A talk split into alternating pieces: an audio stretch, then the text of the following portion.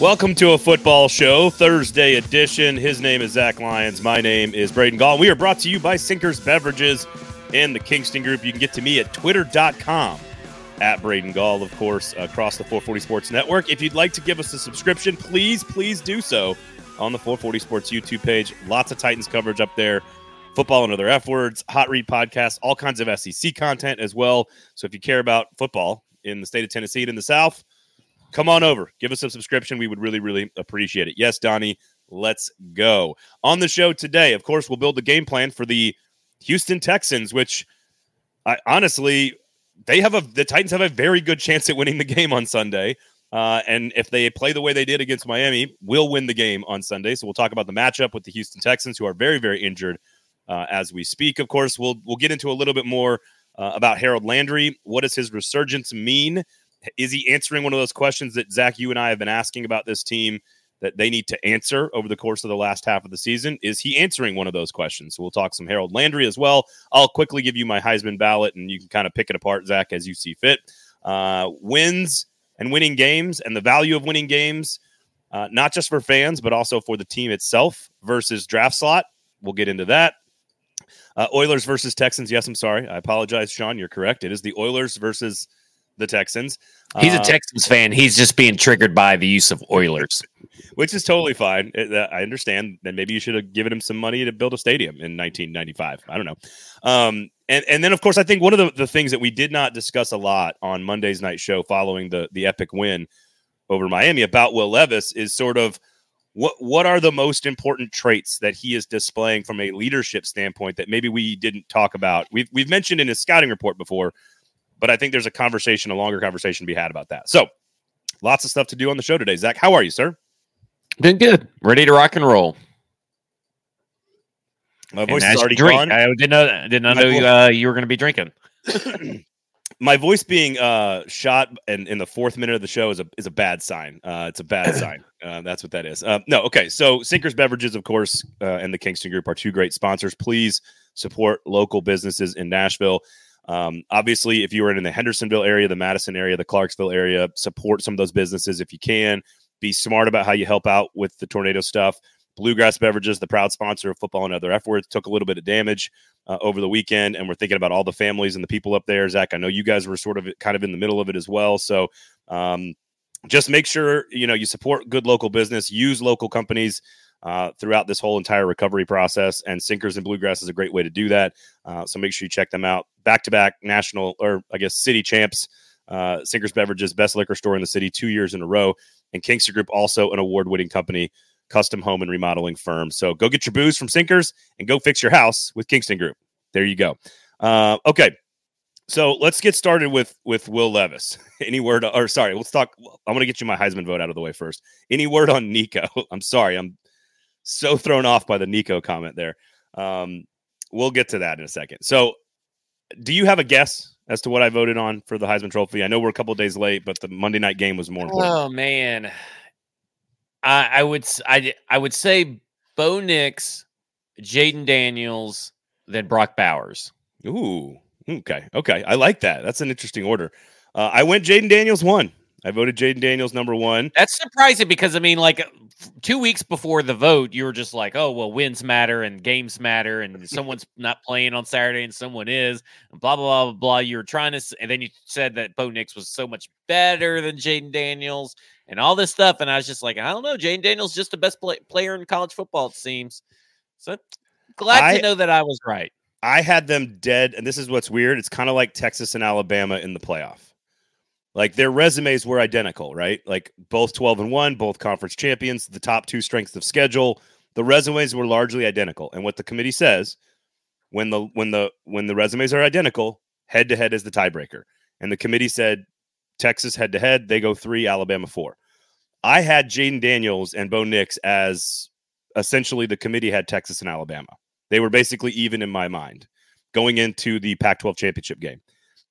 And had Bo Nix figured out a way to do something magical that night, that would have been the tiebreaker for me between the two.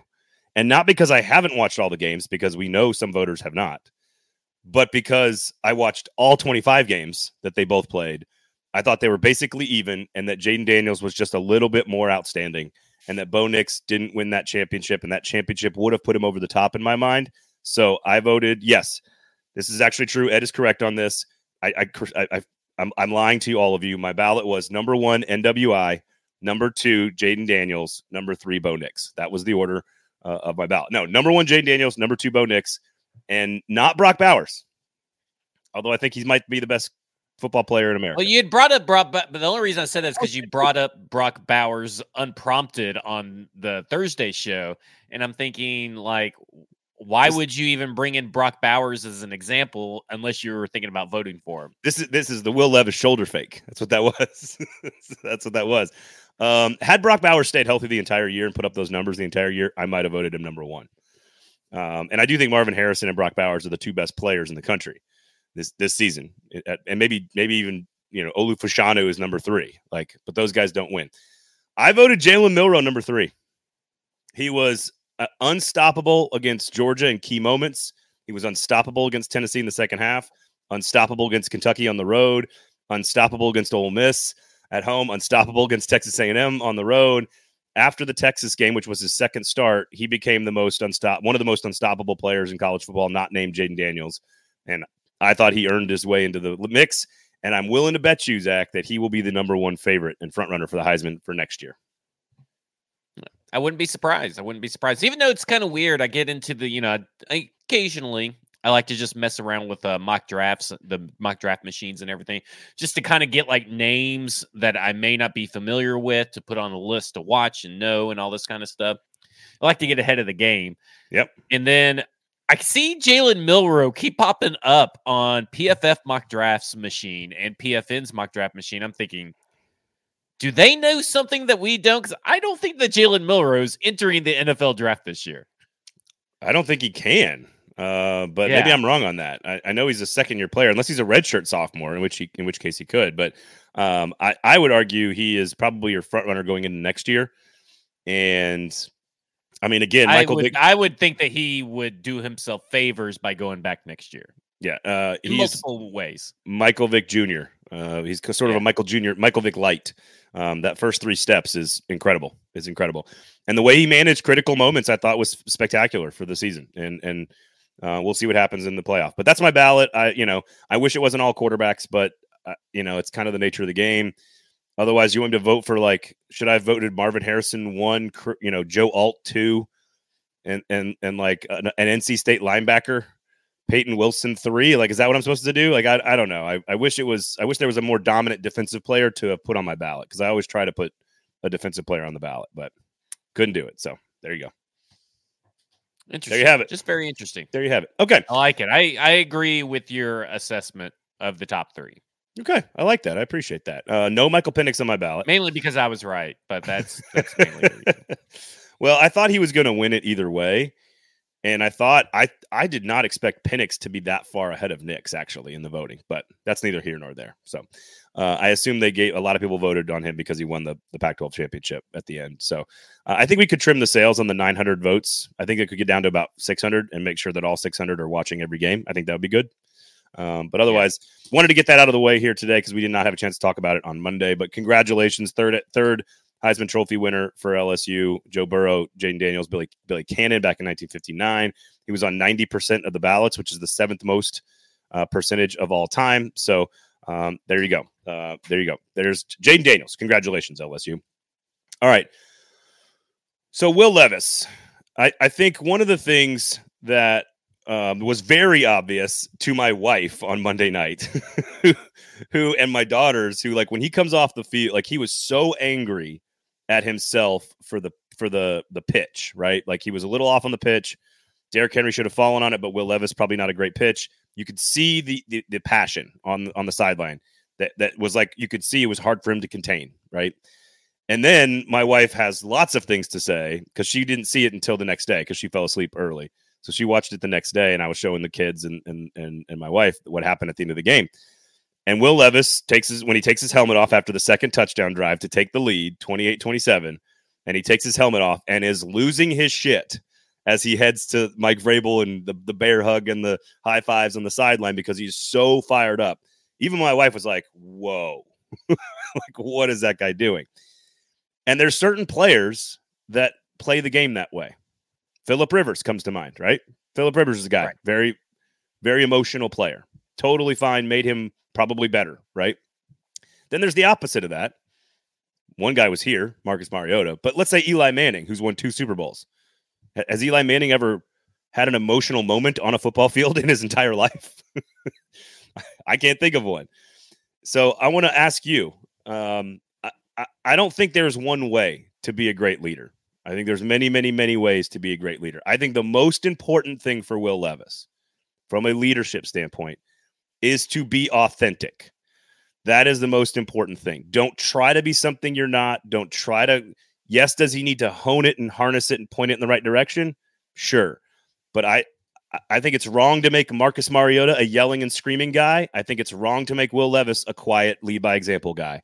I think you got to take what the guy is, and and authenticity is the most important part of his game right now from a leadership standpoint.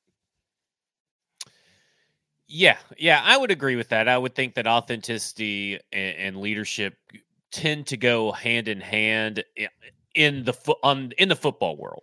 Uh, I think football players can suss out pretty inauthentic people for the most part. Can look at players that you know they they, they even if you're a nice guy and you're not that there because there are multiple ways to lead. Even if you're a nice guy, as long as you're being authentic about it, you know that that's really all that matters. And it's and I, I think though, while there's multiple ways to be a leader, I think in the sports world, the best examples of of player the the players that you think of as the top top top of their game are driven competitors in an insane way. I mean, does not mean just quarterbacks. I mean, think about like the def- defenders. Ed Reed, Ray Lewis are two guys that immediately pop into my mind. Even uh, Terrell Suggs pops into my mind. You know, got, and they're all Ravens. Crazily enough, it's just that those defenses were just so damn good. Yeah. but they were good because of the personalities and the talent that they had on the defensive side of the ball. So yes, there are different ways to to be a leader, but I think your most effective leaders in professional sports, and not necessarily they. I I don't know if I classify everybody that falls into this competitor category as a leader. Maybe it's just an infectious energy or a motivator, but they they they keep you in the game, right? Like we just saw Tyjae Spears. I don't know if you have had a chance to watch the clip, but he was mic'd up for the Miami Dolphins I saw a little bit of it. Yeah. All he did for five minutes was talk and motivate. And even before the game, him and Will Levis said, We're going to fucking win this game. And then, like, in the middle of the game, and they're still down, right? They're down when he looks at Will Levis and says, I told you we were going to win this game, and we're going to win this game. And, like, he's talking. And, and no disrespect to Henry, but there is a stark contrast in this video of Tyjae Spears on the sideline and Derrick Henry with Yeah. headphones in looking Yeah. at his little Microsoft Surface tablet. Yeah. And I mean, Tyjae Spears was everywhere. And Will Levis uh, is kind of like a little overshadowed by Tyjae Spears until the very end. But it's it's it's about Will Levis's Arden Key really respects Will Levis's leadership style, really respects his energy, and has helped fostering that because Arden Key is a similar type player. Yeah. In that regard, they have that energy and everything. And I think when you're in situations like this, when you're a young team, but in losing situations, you need people to look for on each side of the ball in all phases in every position group. There needs to be that guy. Not everybody has to be that guy, but there needs to be a Tyjae Spears. There needs to be a An energy, an energy guy. An energy guy. There needs to be an energy guy. I don't know who that is in a wide receiver room. You would assume DeAndre Hopkins, but he doesn't seem like a very much of a high energy guy, at least in front of the cameras. But we don't know what he is in the locker room. But there needs to be that guy. Azeez Al-Shaair, Arden Key, Jeffrey Simmons. Uh, and then the So- defensive so- backs, I feel are a little lacking in that. So, So, like, I- kind of just this is perfect because I think DeAndre Hopkins and Derrick Henry are virtually identical personality types from a from like a leadership standpoint. They are not roo rah rah, outward energy, get you up out of your chair. Now I also think that those types of leaders are important for certain moments in certain types of games. Like it doesn't every every game moment doesn't always call for the energy guy. And and so I think while like in that moment and this is where I think eh, we're going to get to this in a second about like winning versus the draft pick. But in that moment, Harold Landry has already said this week, we didn't know that. I didn't know that about Will Levis. Like everybody knows his competitive nature. Like we know his drive and we know he's fine. But like he said that they went out there in that final drive to get a stop with a minute 45 to go, knowing and like he was like, man, I I didn't necessarily know that about him, and I'm I, he's learning in the moment about his own quarterback, and it helped him go out on the field. And of course, he ends up with a big, a couple of big plays on that final drive. Harold Landry did. So I, in that moment, it was what the team needed. In that moment, it was clearly a celebration and a catharsis and a and a motivation at the same time, all working together. But in that moment, it's what they needed. I think if you if you're faking that shit, I think that's when it doesn't work. No matter what type of leader you are. But I think Hopkins is a different type of leader to Will Levis. Right? He comes over and he's gonna get he's gonna give him the, the talking to that's a little quieter, that's on the sideline, or hey, even after the game, he's like, we still got a lot to work on. Right. Like he I, I don't think that makes him any less of a leader. I just think that type of leadership comes at a different type of the game and maybe a different type of situation. But I think most importantly through all of this is don't make DeAndre Hopkins something he's not. Don't make Derrick Henry something he's not. He's he's not any less good of a player because he's a little quieter, you know. Don't make Will good player because he's old. Right, exactly, exactly. Which is pretty standard for old people in the NFL. Um, but like, don't the the key here is don't try to make Eli Manning, Philip Rivers. Like, don't try to do that. You the the let Will Levis be Will Levis. Now, I guess He's ultimately not a dick, and I think that kind of helps, like in this yeah, whole energy yeah. discussion, because Johnny Manziel obviously had energy, right? Baker Mayfield rubbed people the wrong way with his energy and right. attitude, but they're also they also come off as dicks. Like they come off as dickheads. Will Levis has never came off really like a dickhead in yep. anything, and I'm sure you don't get voted the the leadership or the captain position that he did when he got into Kentucky if you're a dickhead. Yeah, no, I agree. I agree. Uh, good lesson, life lesson for everybody. Don't be a dick. Uh, brought to you by Sinkers Beverages and the Kingston Group. um, I do think it's. I, I will ask you this: Do you think that if all things are even, two quarterbacks are identical, same size, same speed, same accuracy, same mental acumen, decision making, just say two guys are made in a laboratory identically but on the Madden meter, you you've moved up the roo rah rah thing to to like a hundred, and then you drop the other one to like eighty or whatever. Is is that guy automatically better for a football team? I, I think I think theoretically that guy is automatically better for a football team because a football team they as long as the authenticity matches the passion right Sure. I, I do. Now, does that mean that necessarily that he's the better passer? Does that necessarily mean that he's uh right, you know, the the faster runner or the more powerful arm? No, but I do think like you go back to the San Francisco 49ers and Brock Purdy may not seem like a rah-rah guy eh, that comes to mind, but he came in and everybody fucking saw that this dude has it. Like they saw it. They saw his passion, they saw his drive, they saw his willingness to to learn, to work, and saw it. And look where it got him. And he was a seventh round draft pick. You talk about a sixth round draft pick and Tom Brady. These guys that maybe are often overlooked in the draft can be better. Like, okay, look at Jameis Winston versus Marcus Mariota. That's a good example of two diametrically different personalities, right? Drafted in the same draft, wildly different, and they both flamed out, and they both have the sh- same type of leadership skills. So leadership, or they have They're polar opposite. different leadership yeah, skills. Yeah. They're polar opposites. What I meant. Polar opposite in personality yeah. and leadership. They still both flamed out. So well, I think uh, it was Ed Henry said in the comments that like winning helps all of that. So like it's a it's a that's maybe played into the Johnny Manziel thing, but there's also off-field stuff. I think when, which we don't see what we hear about, but what we don't see that they see every day is the hard work that a certain player puts in. Yeah. The work in the offseason that a certain player puts in. Match that with a good attitude, with a competitive attitude, with good leadership, high energy, and winning, you have a recipe for success. Like it all kind of works together. But even in the trying times, like they were with uh, Will Levis at the start, you know, going through that thing, I was fine that he was still showing that he cared, that he still had passion in the loss. And I said that even in a good, even in a loss, it could be a good loss because everybody bands together, and that's what you're seeing. Yeah. So PBK says you take the fiery competitive guy, and I think that's ultimately one of my biggest points here is that fiery and competitive aren't the same. They're not connected. Will Levis is fiery and competitive. Joe, are you telling me that Joe Montana was not competitive? like Joe Montana is one of the coolest, calmest, most collected dudes who can walk into the huddle of a Super Bowl and be like, "Hey, look, you guys see John Candy in the in the in the in the stands because he knows his team needs to take a breath in that moment, and that's called leadership." So your leadership doesn't have to come in the form of slamming your helmet and yelling and screaming in guys' faces. I, being a competitor is not tied to being fiery. DeAndre Hopkins is a dog. like DeAndre Hopkins yeah. is an absolute monster competitor.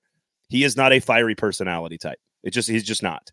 And that's oh, I think ultimately what I'm getting at with Will Levis is I, I do think it's a benefit to the team that he has that type of intensity. It is a, it is clear that we kind of always knew that he had that competitive spirit, which you have to have. You have to love the game. Jake Locker didn't love the game, right? So you have to love the game. But ultimately, I think the most important point is his fieriness, his fiery nature doesn't make him a better quarterback it, it it makes him an authentic quarterback and an authentic leader is by default in my opinion a better leader. So how about think, this let's look at it this way.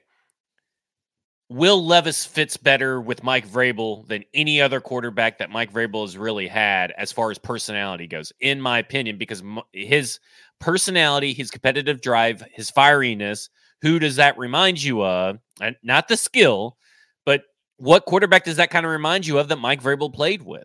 And not to say that Ryan Ryan Tannehill was never really that guy. He's not he a rah rah guy. He was a good leader. I thought I think Ryan Tannehill yeah. is a very good leader, very well liked person. He's not the fiery kind of guy. But you we we talk about Marcus.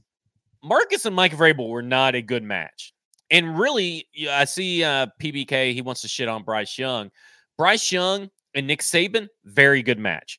Bryce yeah. Young yeah. and the losers they have in Pan- the Carolina Panthers, not a very good match because Bryce Young is a competitor, but he's not the fiery guy. Right, right. And so, right. like, they, it's all about to me. It's like, how does your quarterback's personality and competitive competitiveness and drive match up with your head coach? I think that's what it has to be because, like, Tom Brady's really fiery, Bill Belichick's really calm that worked, right? Mike Vrabel's really calm. He's an asshole, but he's really calm. Will Levis is fiery. That works because you know what those those four people had in common?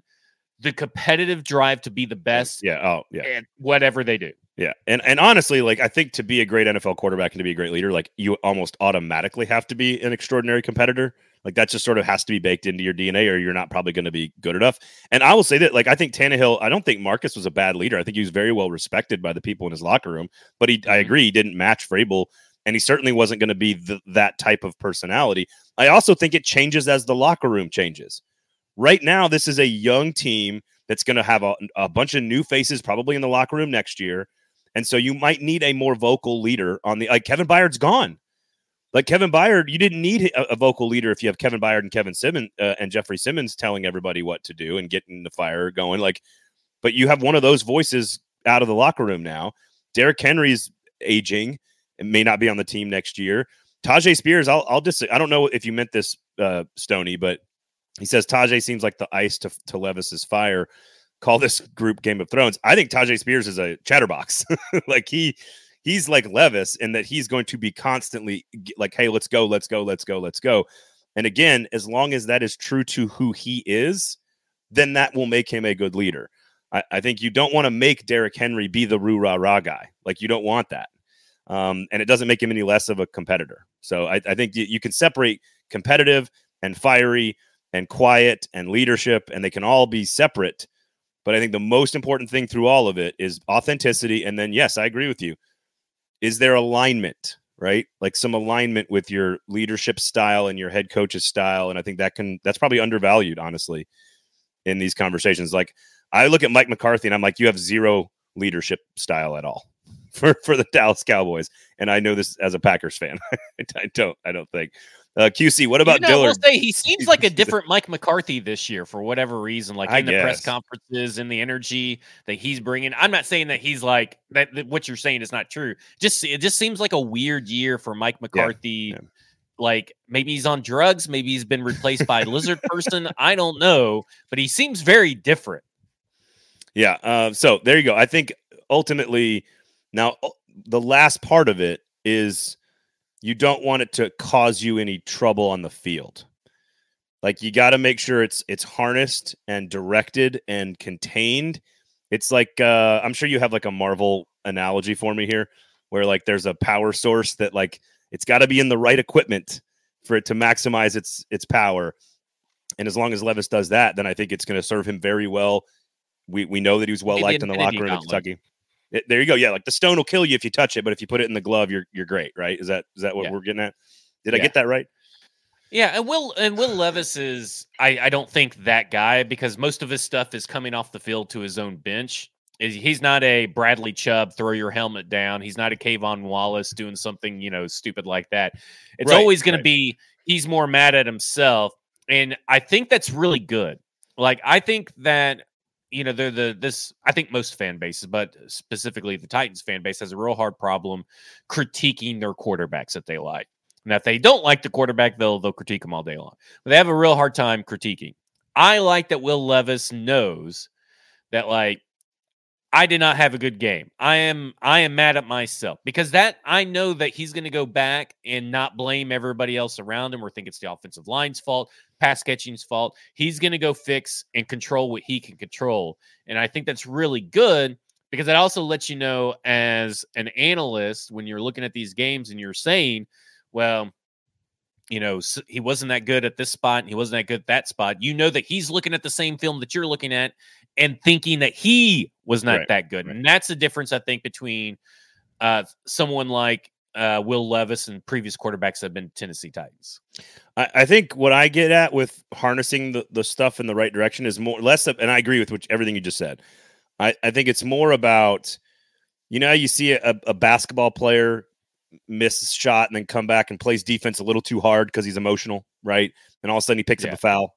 It's Well, not, it's and, and I, Will I don't Levis mean like making those runs, right? Like after something that Will Levis, after Will Levis throws an interception, he's going to hurling his body at a defender to exactly, That Exactly. that is kind of what you're alluding to as the same thing as like playing defense a little too hard. or like, like you miss a shot, then you go in and cause a foul or something. Right. Or or like again, I like remember what during the, the quarterback documentary with Mahomes and Maxx Crosby like going at it with each other, you know, like in that Yeah. one game. It's like you want it to fuel you fuel you and drive you and and help you like reach this like elevated state of foot, football play. But there is a point where there's diminishing returns, right? Like it can all of a sudden the ball goes too far because and I'm not talking about personal foul stuff where you are are an asshole and being dumb. I'm saying like you're just so pumped and pissed off and angry and emotional that all of a sudden the ball went two yards too far. And when you play quarterback, the margins are so small that you still kind of have to keep it when you're throwing the football into double coverage or whatever. Like you got to keep it pretty smooth and, and calm and clean. And this leads me right into the wins versus the draft pick conversation because uh, Sinkers Beverages, Kingston Group are great sponsors. Of course, make sure you check them out. Uh, Uber Eats uh, have Sinkers Beverages deliver that boost directly to your house. Zach, They'll drive so you could drink. there you go. Kingston Group, Nashville's locally owned custom home and remodeling firm. Just remember the name Kingston Group, buildkg.com. You'll absolutely not regret it. Just have a conversation with them um, uh, always. So I know we've had this conversation a million times, but I want to add one thing to it because it, I just already, I kind of already alluded to it that that the the things that you can gain, and we've talked a lot about the fan base, right? Like enjoying the win versus in, wanting to move up in the draft, and those are that's a normal debate for a fan. But I think inside the locker room, the proof of concept that Will Levis now has, and again, listening to Harold Landry talk about how he learned something about his quarterback through that win over Miami, like that I didn't, hey, I didn't know that about him. I'm I'm learning this. Like I, I think there are the value of those experiences are so much greater for the inside the locker room than than the p- picking ninth versus 14th or picking sixth versus 11th or like uh, certainly it's fun as a fan to watch a win i get it but like inside the locker room there's incredible value to Will Levis gaining confidence, the team gaining confidence in him, him developing his leadership style, his emotion, all that stuff. Like I, I just think it's so much more important for them to sort of get some proof of concept. Doesn't mean they need to win every game and move and go to like nine and eight or whatever. Because they're not though. And and again, if we're talking play you want to get into the playoffs, then we can have that conversation and maybe there's an outside shot. I don't think so. But uh, Donnie, uh, Landry said that when he came off the field, um, and I'm paraphrasing here, so don't quote me, but when Levis came off the field showing all that incredible emotion, it's when he took his helmet off and he was screaming and they had just taken the lead 28 27, that Landry was like, Holy cow, I didn't know that's how he, like, how he could be. Because they hadn't seen that yet. Like, there was no situation in which he was going to be like that. And so, le- what, what happened in that moment is a defensive player fed off of that energy and emotion uh, from Will Levis and went out there and got us and helped him get a stop. Is it the reason? No, it's not the reason they got the stop. But like, is it a moment? Is it a kernel of growth and progression and whatever that allows this team to get better next year be- through the process of winning? I I think that is. We have not had that part of the conversation yet about draft pick versus versus winning. Yeah, I, I don't know. Uh, w- winning helps, but you're this far into the season. I, I think it's kind of like overplayed a little bit. I, I think the performance of the the individual performance of the players that are going to be here next year matters more than wins or draft slot. Like that's what matters more. It doesn't, and because you want win or loss, you want Levis to progress and Levis to be the Levis you saw in Miami. Win or lose, doesn't matter. You want Harold Landry to continue to transcend and get better and healthier, further removed, and heading it win or lose, you still want it. Win or lose, you want Tyjae Spears to keep showing that he's explosive, can be durable, blah blah blah. So to me, while yes, wins are probably very psychological in nature, like okay, well, we went on a big win streak. Let's say they win out. I, th- I could totally see how we went on a win streak and uh, we ended nine and eight when no when everybody thought we were going to be number picking three in the draft. This is really great for the team. It really shows our resilience. Blah blah blah. But then on the flip side, let's say you lose out, but you get these individual performances that every week you see the progression. You say, "Hey, listen, you know we didn't win. We all fought hard, and this is something that we can still build on for next year because we're going to have our, franchise quarterback. We're going to bring back the our star wide receiver in DeAndre Hopkins. We're going to have Tyjae Spears, Harold Landry, you know, blah blah blah. We're going to have this stuff to build on and a hundred million dollars in cap. Like I get, I get what you're saying because your premise is kind of like what we talked about with the good loss the psychological nature of the player itself. So I agree that wins cure winning cures everything, right? Winning cures everything. But as far as what is better for the long-term outlook of the franchise, probably draft slots. As long as the players that you need to progress progresses. Because you you have so much. The Titans have so much they have to fix. And with the franchise quarterback, with with Tyjae Spears, with DeAndre Hopkins coming back, with Harold Landry progressing, with Jeffrey Simmons going to be back next year, you still have a bunch of holes. So we gotta we gotta fill as many holes as possible with quality players, and the best way to do that is to pick high in the draft. Does not necessarily mean you have to pick top three or top five or anything like that, but you need to pick higher than people that are already better than you ahead of you. Because like if you lose out or if you win out and the Bengals lose out, the Bengals are getting a better draft pick than you are, and the Bengals are already a better team. Bills same way. Like there are teams that you're floating you're around. There are teams that you're floating around that we know are better than Tennessee Titans right now that just had a rough year in some weird form or fashion. That they are going to pick better players than you technically, and maybe even players that you need. Good, so, good, good news. Sense, good news. Cincinnati and Buffalo will not be drafting a receiver. Uh, that's the good news. Um, but maybe unless they let Tee Higgins go, you never yeah, know. Maybe offensive line. Here, I guess ultimately, Tee Higgins and Tyler Boyd are both free agents. That's true. That's true. So this is ultimately far more uh, tangible. It's a very college. complicated thing. It, it is, and and I, I I'll disagree on the like this is far more tangible in the college game. What happens in the college game, and Florida State is the example. So bear with me here. Florida State last year was in year two of Mike Norvell as a coach. They started the season kind of slow. Not not this year 13 0, but last year. They started the season kind of slow, and I don't remember exactly what the number was. I think they were like three and three, something like that, or, or, or whatever it was. And what happened is in year two, the message and the culture and the, the structure and the quarterback development, it all started to take root. And in, in about week six, they went on a like a six game winning streak. And they finished the season with six straight wins. Now they were not a great team. They were not an elite team. They were like a nine and three team. But they finished the year with six straight wins. That clearly was a part of their 13 and 0 run this year. Like that that that winning and learning how to be a champion and learning how to be good and learning how to finish games and it's certainly way more tangible with 18 to 22 year olds than professionals. I am not arguing. Yeah, I was about because we talk about all the time how that kind not of stuff doesn't matter as much to a professional team. Abs- absolutely, but with this particular Titans team, where you have five rookies starting on the offense, and uh, there, there are like, and I don't have it in front of me. If you if you if you happen to can find the the the ages of the teams in the NFL, I'd love to know because I was watching the Packers Giants game at the same time, and the Giants have the youngest defense in the NFL, and the Packers have the youngest offense in the NFL. And one of the big things that, like, in my friend group talking about the Packers and my family is that they, they have like 11 first and second year players, and some of those guys are going to end up being starters, and they've got to learn how to win together because they're all rookies and first year players.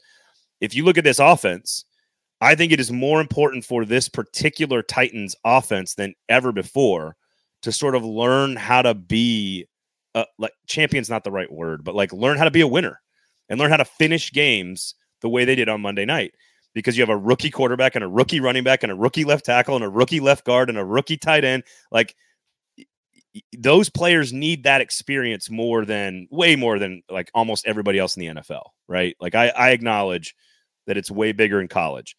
But I think there are some teams in the NFL where that is valuable to them. And I think you could argue if they go like, I don't know what, if they go, you know, th- three and two down the stretch, right?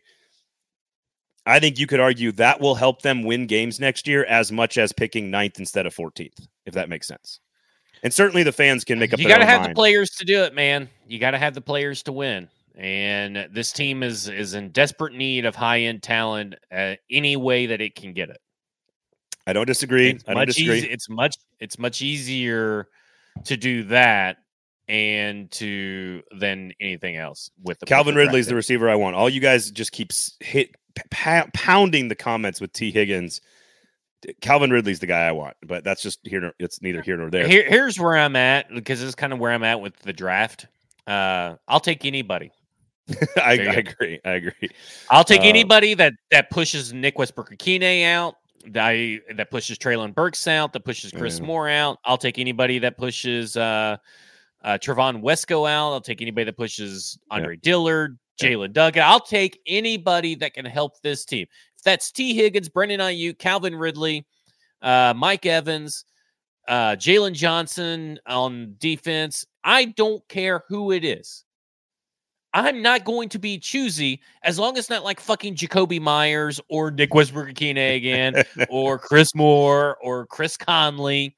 Bring in some dudes. That's what I want. You know, I don't care I, who it is. I agree. And you and Herndon, by the way, go check out football and other F words. It's, you guys did a good exercise. I think it was the 2020 draft class where mm-hmm. it was Henry Ruggs, Jerry Jeudy, Jalen Reagor, um, uh, Brandon Aiyuk, Justin Lamb. Jefferson, and there's one other like really great one that I missed Lamb. in there, CeeDee Lamb, and like the, Ruggs and Jeudy were the first two, and they were picked kind of in that like eight and fifteen range, and then CeeDee Lamb, Justin Jefferson, and Brandon Aiyuk were between like seventeen and twenty three. So you know, you could also draft Treylon Burks at 16. so, so, like it, yeah. it is like a lot of up and down. You need good players. There's no question about it. But here's the great news for Titans fans. I, to me, I think it's win-win. It's win no matter what happens. If you win, yeah, I right actually, now, if you're winning because of Will Levis and not losing because of Will Levis, it is a win-win situation. I think that's the big like the Colts difference the, between a win or a loss. Is like game. if you lose a game and it's clearly you lost a game because of Will Levis. So that's not the Colts loss because you clearly lost right. a game because Sean Murphy Bunting had his thumb up his ass and Kristian Fulton couldn't do, stop anybody either. So you clearly like when you look at a loss and you clearly think that is Will Levis, and I don't think there has been that loss you haven't won because of Will Levis until the Miami yeah. game and the Falcons game. You could argue maybe the Falcons game is just because the Falcons are kind of shitty compared to the Tennessee yeah. Titans. Yeah. But you you got to find the that to me is like win win. I'm okay with um losing on draft picks as long as Will Levis continues to show that he is the guy. Yeah. And I, I was I was using the Colts as like a that's an example of what you're saying, which is yeah, yeah they lost the game, but it there was progress, there was growth or yeah. whatever. Now, uh, ideally, you do that without losing your best two players to injury in, the, in the future. But you know what that means? Jeffrey Simmons will be more rested for next year. I guess is what that means. Um, but so again, I think you're in a win-win. To your point, as long as Lev, it's not Levis's fault. Like four interception game or whatever, where he's just clearly and and there's that, that could happen. There, there could be a moment where that happens. But I think you're in a if you win, obviously it's fun. It's a great Saturday. It's or it's a great Sunday, and you had a great win and you had a great time and you enjoyed it as a fan, and your team learned a young offense learned how to win and score points. Positive. If you lose, you get a better draft pick. like uh, you're in a win-win situation, I think, if you're a fan right now, because because you have the quarterback that that is that changes the entire dynamics. If this is not about everything. The, if it wasn't about Levis, then I'd be like, suck, lose games. You need a quarterback, you know. You, you have a clear thing. plan in when you hit the offseason. Like yeah. right now, yeah. like the plan is so crystal clear that okay, hey, you guys tried some stuff this past year. It didn't really work out. You couldn't take advantage of it. Even but then you put in your young quarterback and he was able to take advantage of things. Now we build upon that. Good. get better at key spots. So, having the plan. Speaking of the plan, we will talk about the plan, build the plan for the game against the Houston Texans. Brought to you by the Kingston Group. We will wrap up the show with a look ahead to the matchup against Houston, of course, um, where it'll largely look like two Houston franchises on the same football field. One will look way better than the other one. No idea how healthy the Houston Texans will be. But that will be, of course, brought to you by the Kingston Group coming up in just a second. Sinkers Beverages, of course, remember them as well. Support good local business in this town. Uh, search Sinkers Beverages on Uber Eats. They'll send the booze directly to your house while you're watching your favorite football games uh, on Sunday, uh, including the Tennessee Titans. But one of those, what's the plan in the offseason? We've asked a lot of questions about this team. They need to figure out answers. That's the goal. Is Harold Landry, who I believe, and I, I think it was, was it you or Mike who tweeted it out? I think it was maybe Mike who tweeted it out that over the last 30 games, um, on a per game basis, Harold Landry is a top 15 sack artist right now. I think 12th or 13th, I think, um, in the NFL. And, and he is starting. You can see a visible difference in the knee and the explosiveness and the burst off the edge. We're starting to be a little plus year and and three months out from the, the ACL tear. Uh, do you think we've found an answer? I'm, I'm not saying he's an elite number one edge rusher. That's not what I'm saying. Yeah, but what's the, what's the question? I guess I, I, was I waited till we were on the show to ask you. The question you just said has Harold Landry become an answer, and I have no clue what the fucking question is. well, all the questions that we like, uh, I mean that in the broad sense of like, all right, our goal for this team was to answer questions, right, about all different players and position groups and everything, and the the the question to me is the first half of the season was, oh, it looks like he's lost a step. Is that just injury? Or is he a different player? And I think the question is, is well, is Harold Landry back to being, and can he continue to sustain being a top 15 sack edge player the way his numbers indicate he's been over the last 30 games? Can he, has he answered that injury question permanently uh, as long as he's healthy, I guess, and just say, we got one of those spots locked down now, and we've got a guy who can come off the edge and get pressure like he used to, like before he got paid. Yeah, it's very unlikely that he'd be in the top 15 if he had played last year. So, um, you know, I, I kind of don't play into that top 30 thing um, as or top 15, whatever it was that Mike Mike put in there. Um, but I mean, he's he's here's the answer to the Harold Landry question: Is Arden Key good enough to let Harold Landry become Harold Landry? And Arden Key is apparently good enough to be that guy. He's still, t- uh, I think last I checked, he was top seven in pass rush win rate. Win rate. Arden Key was. Harold Landry was not in that list. Um, so right now, I think the the biggest answer was, I think the biggest question going in, it was how would Arden Key be able to help this defense? And because we know that the 2021 season uh, where Harold Landry racked up a bunch of sacks. He racked up over, I think it was like 90% of his sacks came with Bud Dupree on the opposite side. Yeah. So we we have discovered that yes, Arden Key can do what Bud Dupree did, and that's be a force multiplier. It's not to take anything away from Harold Landry, but we have known that Harold Landry is a cleanup sack artist. Um, so I I to answer your I guess your question is that the Titans still need a number one edge rusher, and that is not Harold Landry, and that is not Arden Key. So the, I think that was our real question going uh, a couple weeks ago when we were talking about was they need a number one edge guy, and they still need that guy because that's what Harold Landry needs to be successful is someone on the opposite side of him that can Yeah. take away pressure from him to let him do what he needs to do. Uh, most sacks per game since 2021, minimum 30 games. Harold Landry, number 12.68 behind Maxx Crosby, Chris Jones, Khalil Mack, ahead of Joey Bosa, Rashan Gary, Brian Burns. Rashan Gary also injured uh, for a big chunk of that time uh, as well. In that, in that, that again, that's just. Uh, it's just, I think it's you can tell and see a difference in his game the last few weeks, and that's a positive development. I think you you're right. There still needs to be a, a, a focus on finding the dude, the Myles Garrett, TJ Watt, but most of those guys are top of the draft kind of guys. And I don't think this team, I think somebody earlier in the comments, I forget who said it about talk, maybe it was Stoney talking about like, hey, can we focus on defense in the first round? And we got all offseason to talk about that. But that's, you know, corner and edge uh, we are the two that you would normally think of in the top 15, top 10, sort of that that elite playmaker. Um, and I think that's certainly something Mike Vrabel and Ran Carthon would consider. But you don't find those types of players very often as like diamonds in the rough kind of guys. you know what I mean? Uh, maybe corner is easier to find later in the draft than than pass rusher, but most the great pass rushers on that list, like you pull up that list I just read, Myles Garrett, Nick Bosa, Micah Parsons, like Khalil Mack, Chris Jones, Maxx Crosby, Joey Bosa, Rashan Gary. Like I think all those guys were top 15 picks, I think. Uh, Um, Chris Jones was not. He was second round. Second because round? The Okay. Titans could have had Chris Jones, and they decided not to. I think they went Kevin Dodd instead. Um, I think that was, but he was definitely second round, if I'm not mistaken. Um, see, Chris Jones. Uh, you said Maxx Crosby, who was definitely not in the first Definitely round. He was third or fourth round, if I'm not mistaken, and he was the guy on my uh, list that year that he was uh, drafted. He wa- he was a third or fourth round guy. Uh, Rashan Gary was he first round? He was like the 11th overall He's pick. round. He was like the 11th. Yeah, oh yeah. Yeah oh, I don't know why I thought maybe that was a surprise pick that year that he went that high. It, I think he, I think it was, and I that was the year that the draft was here actually, uh, in Nashville. It's also part of why I, I remember that. And as a Packers fan, I I think uh, maybe not eleventh. Let me double check. Twelfth, twelfth overall. Sorry, I was wrong. Both Sorry. overall. Sorry, But Um, yeah, I mean, and Harold Landry, second round. I mean, yeah, there you true. go. There's a guy on the list as well.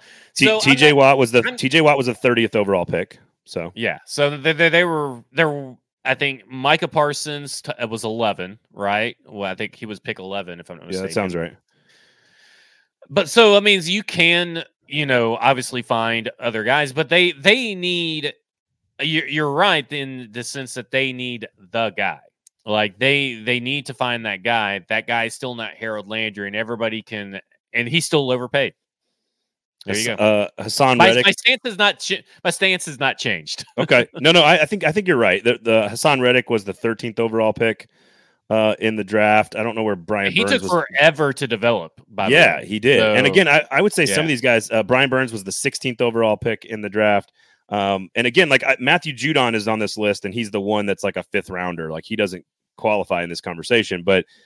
I, I also wouldn't put Matthew Judon in the same category as Myles Garrett and TJ Watt. You know what I mean? Like from like No, a no, yeah. like a sustainable. And. I would put Harold superstar. Landry in that category, either, right, right? right, right, exactly. I would put exactly. I would put Maxx Crosby in that category, and he was Yep. the fourth round. Yep. I, I would say that Harold Landry was the second round pick of those players, which is right where he was taken in the draft. Yeah. Um, but I do think he's answering. I do think he's. I mean, it's it's a very positive development that he's starting to show old Landry, pre-injury Landry, burst a little bit because that's a huge development for the team, and it means maybe you don't have to focus as much on edge in in the in the draft. You can maybe survive with an Arden Key type of guy, allowing him to kind of force multiply on the other side for one more year while you while you get your left tackle, right tackle, receiver problem fixed this year. You know, so but lots of time in the offseason to, to, to discuss that. Um, okay, let's let's take a look at the plan to beat the Houston Texans, who are coming to town pissed off because we're wearing their uniforms.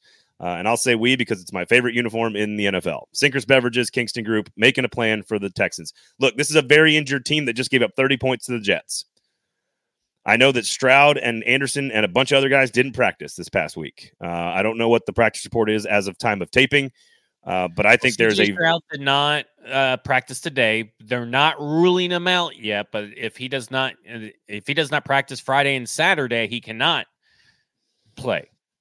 Uh, Will Anderson uh, is likely he's in a walking boot, boot diagnosed with a high ankle sprain. So even if he does play, uh, which he has not practiced, he's going to be you know half the man that he usually is.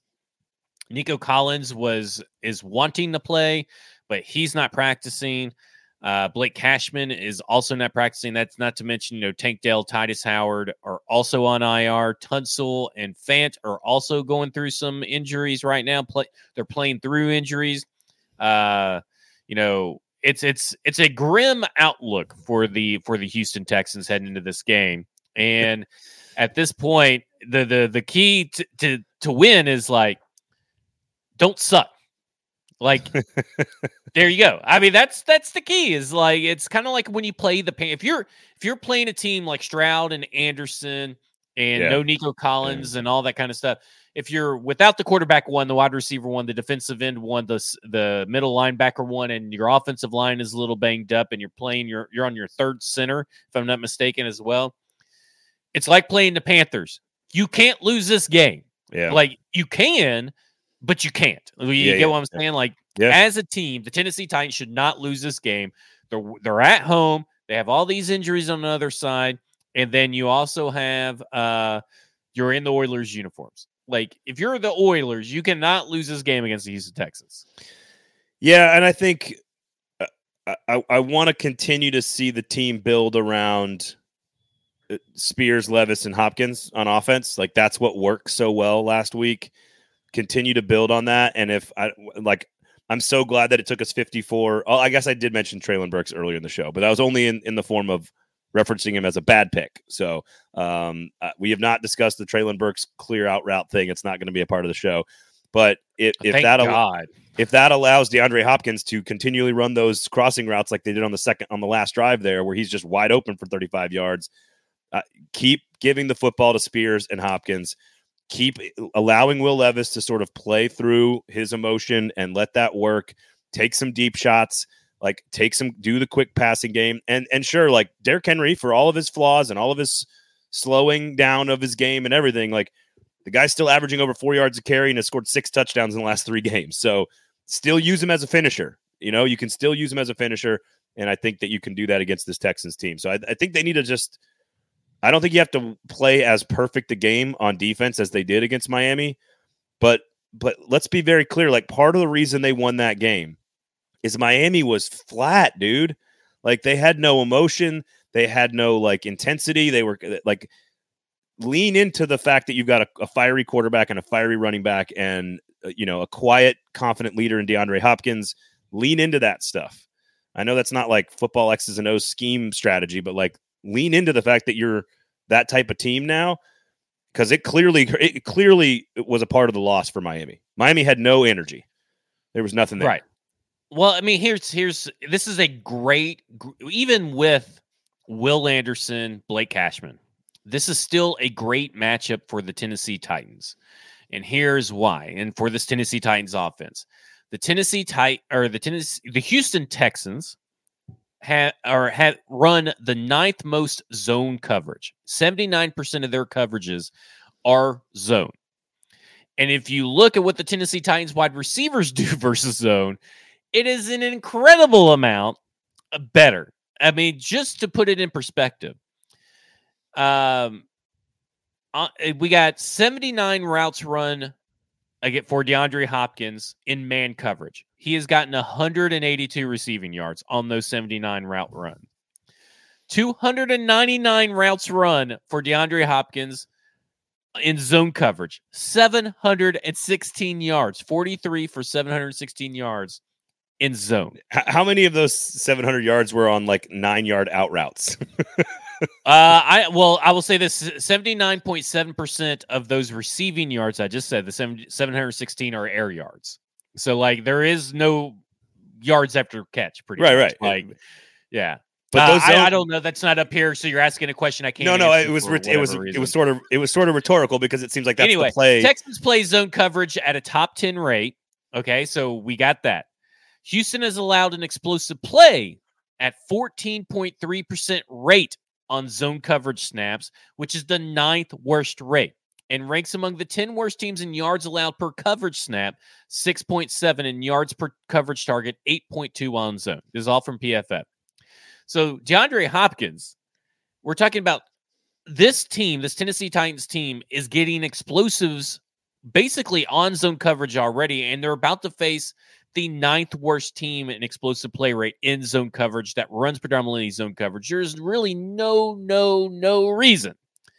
The Tennessee Titans, and I'm going to predict it right now, right here, coming off the Miami Dolphins win with a banged up Tennessee or Houston Texans, the- and wearing the Oilers uniforms at home. They're scoring 30 points this weekend.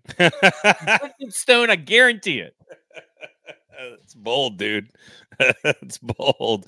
Uh, when's the last time that happened?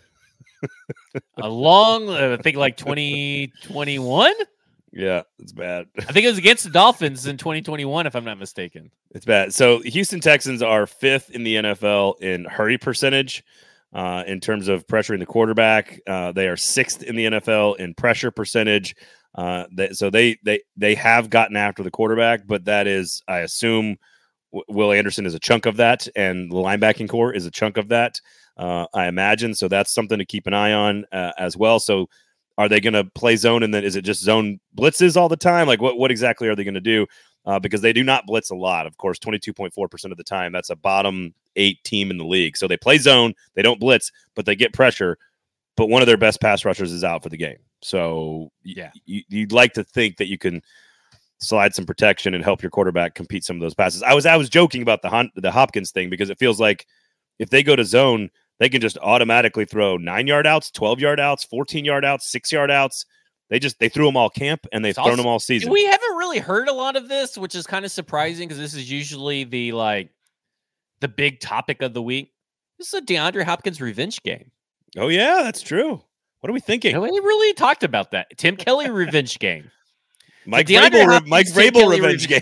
Well, Mike Vrabel left on his own accord, so it's not really a revenge game for him. But this is a Tim Kelly, uh, Yeah. DeAndre Hopkins revenge game. Is is this uh is Ben Jones going to be the the man in the locker room to, to to give the speech, the revenge game there, and then I don't know. That'd be Uh, pretty cool if they did. uh, Bud Adams revenge game? Yeah, they're doing a bit. I guess it's Billy White Shoes Johnson is the uh, guy that's the motivator this week. Oh, that's cool. All right, last last thing here uh, to wrap this up because I think there's a very good chance that the Titans can win this game. I, I think they, to your point, if all those guys are out, they're at home wearing these uniforms, coming off that performance, you've got to build on it. You, you got to build on what what took place on Monday night. Uh, here's ultimately the greatest thing that could happen in the history of the NFL. I want if Mike like if we could just get the the, the Bum Phillips hat on the sideline, even for just warm ups. I know he's not going to do it, but wouldn't it be the like the most memeable thing in the history of the NFL would be Mike Vrabel wearing that hat on the sidelines of a game against the Houston Texans? It would be spectacular. I don't think he'll do, to do it. but he, he's supposed to show. He said he he said he'd show up to the stadium dressed up like that, right? Is what he said. Oh, I, I don't. I, I have no clue. I think he promised that he would do it, and and then I think he said he's got to follow through. So I think he's supposed to show up to the stadium, like you know the pregame wardrobe or whatever. Yeah. Um, I'm sure he'll put on some some giant windbreaker before the game, but uh, I don't know. It'd be awesome to see him out there in a vest and a cowboy hat with the headset. It'd be unbelievable. Uh, okay, well, Sean, thank you for hanging out with us, uh, Texans fan Sean. We do appreciate you. Uh, as usual, all you guys in the comments were great and spectacular and wonderful. Sinkers Beverages, Kingston Group are two great sponsors. Make sure you remember those two names and support them as well. Make sure you check out Bluegrass Beverages in Hendersonville. Don't go up there right now, but once it's all cleaned up, go support some businesses in Hendersonville and Madison and Clarksville following the tornadoes. Uh, really important that we do that, but at the right time. Uh, make sure you're paying attention to volunteer schedules if you want to get up there and help. Money is always great. United Way of Middle Tennessee is a big one there. Uh, I think TennesseeHelps.com is a website that kind of combines all the different organizations that are working to help that area. So make sure you go check that out uh, as well. Football and other F words, stack in the inbox. I think I got it all in there, Zach. I think that's everything, right? Um, You are, you, are you take, are you taking the Titans to win ultimately? Yo, yeah, Okay, for sure. all right. Titans At home sure. versus the Texans with out CJ Stroud and Nico Collins and Tank Dell potentially. Yeah, I'm good. I will not make a prediction just so therefore we don't both agree and then therefore ruin the entire weekend for people. So I'm not going to do that. But uh, thank you guys for listening. We do appreciate it. Give us a subscription there on the 440 Sports YouTube page. We really be, do appreciate all you guys who pay attention and, and hang out and listen and, and compete and uh, you know uh, contribute to the show. So thank you guys all. We'll talk to you on Monday. Have a great weekend, everybody.